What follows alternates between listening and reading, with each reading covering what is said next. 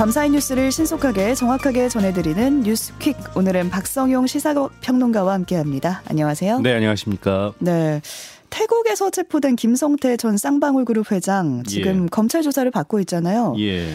당초 입국할 때부터 이 이재명 대표 모르는 사이다 이렇게 예. 밝혔었는데 조사 과정에서 이 기존 입장을 번복했다고요. 예, 맞습니다.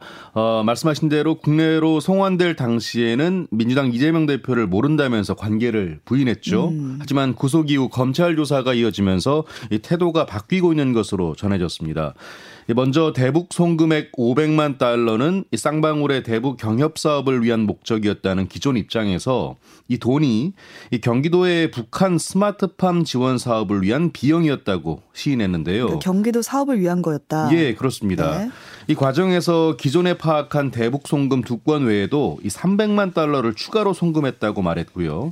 이 돈이 이재명 지사의 방북을 위한 목적이었다는 취지로 검찰에 진술한 것으로 알려졌습니다. 음.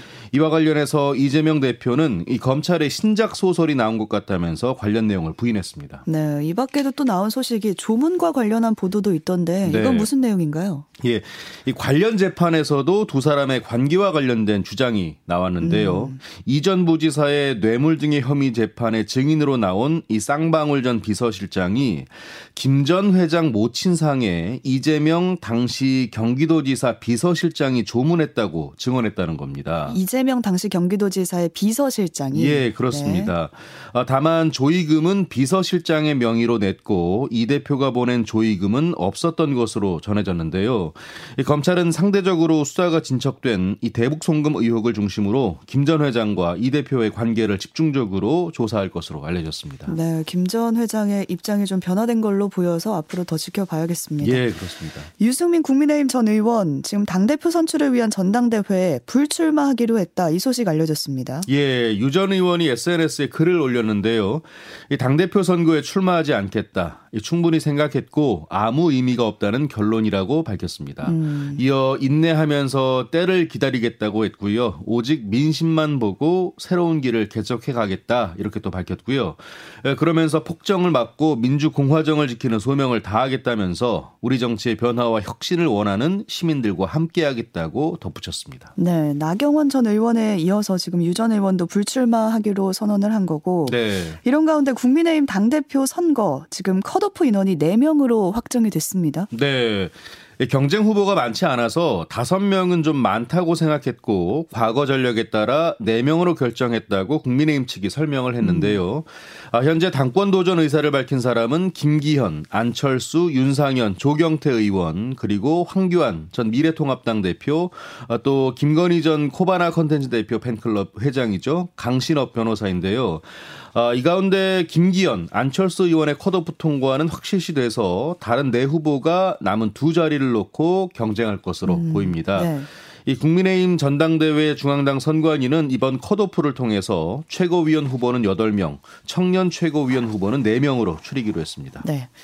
지금 또 주목되고 있는 게 당권 후보인 김기현 의원이 SNS에 올린 사진인데요. 그러니까 김연경 선수 또 가수 남진 씨가 자신을 응원했다면서 이제 꽃다발을 안고 있는 사진을 올린 거예요. 예. 근데 당사자들은 공개 지지한 게 아니다 이렇게 반박까지 하고 있어요. 예. 자 말씀하신 대로 김 의원이 지난 27일 SNS에 이 꽃다발을 들고 김연경 선수 가수 남진 씨와 함께 찍은 사진을 올렸고요. 음. 그러면서 이 당대표 선거에 나선 저를 응원하겠다며 귀한 시간을 내주고 꽃다발까지 준비해준 이 김연경 선수와 남진 선생님께 진심으로 감사의 말씀을 드린다라고 적었습니다. 네. 이 두 사람이 국민의힘 전당대회 당대표 후보로 나선 김 의원을 공개 지지한 모양새였는데요. 근데 이후에 두 사람이 좀 곤란한 상황에 처했어요. 항의도 예. 받고 낙성 댓글도 달리고. 예, 그렇습니다.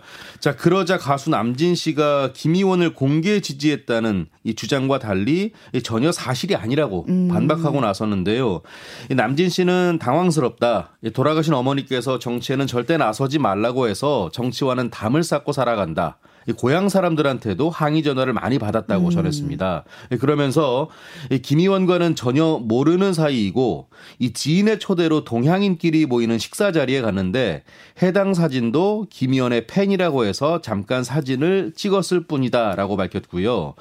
김 의원은 3분에서 5분 정도 머물렀을 뿐 남 씨가 꽃다발을 준비했다는 것도 사실이 아니라고 전했습니다. 네. 자 그리고 김연경 선수 측도 남진 씨와 같은 입장이어서 불쾌감을 감추지 않았는데요. 자, 이에 당권 경쟁자죠. 안철수 의원은 이 곧바로 있어서는 안 되는 일이 발생했다면서 이 만약에 선거 기간 동안에 이런 일이 한 번이라도 발생을 하면 그 선거는 완전히 망합니다. 라면서 김 의원을 비판하기도 했습니다. 네. 어제 뉴스쇼와의 인터뷰에서도 당시 상황을 김 의원이 이제 설명을 하기도 했거든요. 예. 근데 이후에 두 사람의 반박까지 나오면서 거짓말 논란까지 지금 가고 있는 그런 상황입니다. 다음 소식으로 가보겠습니다. 어제도 전해드렸었는데 자, 다시 한번 좀 잠깐 짚어드릴게요. 오늘부터 서울 택시 요금 오릅니다. 네, 오늘 새벽 4시부터 네, 이미 서울, 올랐네요. 그렇습니다. 네. 이 서울 중형 택시 기본 요금이 3,800원에서 4,800원으로 1,000원 올랐는데요. 아, 기본 요금으로 갈 수 있는 거리는 2km에서 1.6km로 짧아졌습니다. 어, 이에 따라 거리당 요금은 132m당 100원에서 131m당 100원으로 또 시간 요금은 31초당 100원에서 30초당 100원으로 조정이 됐습니다. 음. 어, 또 서울 모범 택시와 대형 택시 기본 요금도 현행 3km에 6,500원에서 7,000원으로 500원 올랐습니다. 네, 대중교통도 오를 예정이잖아요. 네, 그렇습니다. 이르면 4월쯤에 지하철과 버스 요금 인상도 예고가 돼 있는데요. 현재 카드 기준으로 지하철 요금은 1,250원, 시내버스 요금은 1,200원인데요. 300원에서 어, 400원 정도 인상하는 음. 안이 검토가 되고 있습니다. 이 서울시는 다음 달 10일에 공청회를 열어서 어, 그 뒤에 시의회 의결과 물가대책위원회 심의 등을 거친 뒤에 요금 인상폭과 시기를 확정한다는 계획입니다. 네, 택시에 이어서 지금 대중교통 요금 인상도 앞두고 있는 그런 상황인데 이런 상황에서 오세훈 서울시장이 지하철 무임 승차 정책의 모순점을 지적하고 나섰습니다. 네, 오세훈 시장이 자신의 SNS에 올린 글에서 음. 이 시민들의 교통비 부담을 줄이려면 기획재정부가 나서야 한다고 거듭 촉구했는데요. 그러면서 이 서울 지하철은 원가가 2,000원인데 1인당 운임은 1,000원에도 미치지 못한다. 이 반값 운행을 하는, 하는 셈이다라고 설명을 했습니다. 네, 원가가 2,000원인데. 예. 아, 그리고 코로나 이후 적자가 매년 1조 원대인데 이 가운데 무임승차 비율이 30% 정도라고 했고요. 이 그동안 회사채를 발행해서 버텨왔지만 이제 한계에 봉착했다. 민간 기업이었으면 서울 지하철은 이미 파산했을 것이다라고 강조하기도 했습니다. 네. 스토킹으로 경찰의 신변 보호를 받던 여성이 위협을 느껴서 112에 신고를 했는데요. 문제는 경찰이 이제 통화가 연결돼 있는지 모르고 여성을 뒷담화했다고 해야 될까요? 욕설을 하다가 지금 들켰어요. 공분을 사고 있죠. 네, MBN의 보도에 따르면요. 음. A 씨는 지난해 4월부터 스토킹으로 경찰의 신변 보호를 받고 있는 상태였는데요.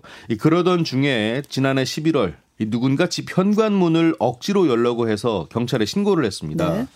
아, 신고 직후 A 씨에게 이 담당 지구대 소속 경찰관으로부터 전화가 걸려왔는데 이 전화를 받은 A 씨는 처음에는 웅성거리는 소리밖에 들리지 않아서 전화를 끊으려고 했는데 그 순간 이 대뜸 A 씨의 이름과 욕설이 들려왔다고 합니다. 아, 그러니까 경찰이 잘못 걸었군요. 뭐 그런 상황인 네. 것 같은데요. A 씨는 곧장 지구대로 찾아가서 항의를 했는데 그런데 어, 누가 욕을 했는지 가려내는 데만 20분이 걸렸다고 합니다. 음. A 씨는 너무 기분이 나빴고 이 서로 자기가 했다면서 피해자를 무시하는 듯한 행동을 보였다면서 분통을 터뜨렸습니다. 네, 해당 지구대 측 입장도 나왔습니까?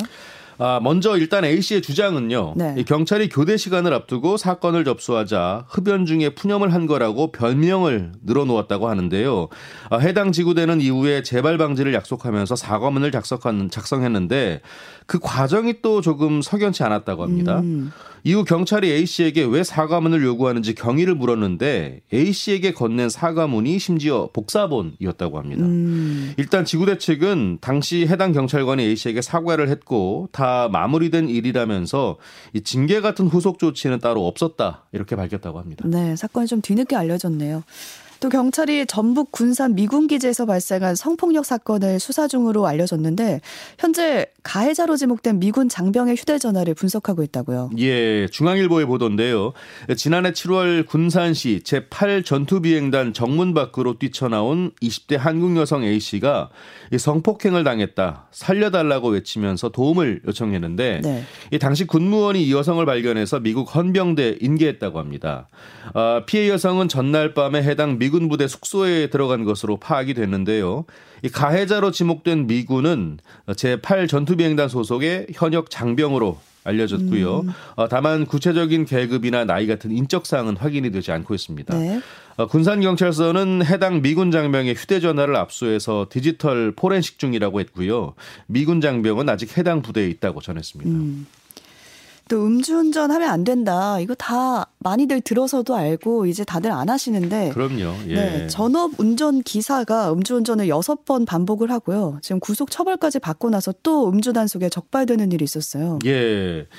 어, 말씀하신 A 씨는 지난해 10월에 광주 광산구 도심에서 면허 취소에 해당하는 혈중 알코올 농도 0.16%의 상태로 차를 몰다가 경찰의 음주 단속에 적발이 됐는데요. 네. 이 당시 A 씨는 형사처분 절차가 이어지는 와중에도 약 한 달 간격으로 두 차례 더 술을 마시고 운전하다가 단속에 아, 걸렸다고 합니다. 네. 이 추가 적발된 음주운전에서는요 각각 면허 취소, 면허 정지에 해당하는 혈중 알코올 농도 수치가 측정이 됐고요. 자 말씀하신 대로 A 씨는 자동차 운전업에 종사하고 있는데요. 이미 음주운전에 여섯 차례나 연속으로 적발이 돼서 구속된 이력도 있었습니다. 적발된 것만 6회면 그냥 먹고 안 걸린 것만 해도 또 몇 번 있을까 이런 우려도 들고요. 그렇죠. 자, 그러니까 2020년 10월에 구속이 돼서 이듬해 12월에 석방이 됐는데 취소된 운전 면허를 또 다시 취득하자 또 상습적인 음주운전을 했다는 음. 이야기입니다. 이 경찰은 재범 우려, 사안의 중대성 등을 고려해서 사전 구속영장을 신청했습니다. 네. 내리막길 자전거 추락 사고로 고령의 운전자가 치료 중에 이제 숨지는 일이 있었는데요. 방호 조치를 하지 않은 구청이 유족에게 손해배상을 해야 한다. 이런 법원 판단이 나왔습니다. 네. A 씨의 남편 70대 B 씨는 이 눈이 내리던 지난 2021년 1월에 자전거를 타고 광주 북구안 도로에 내리막길을 내려오다 1m 아래 길로 떨어졌는데요. 음.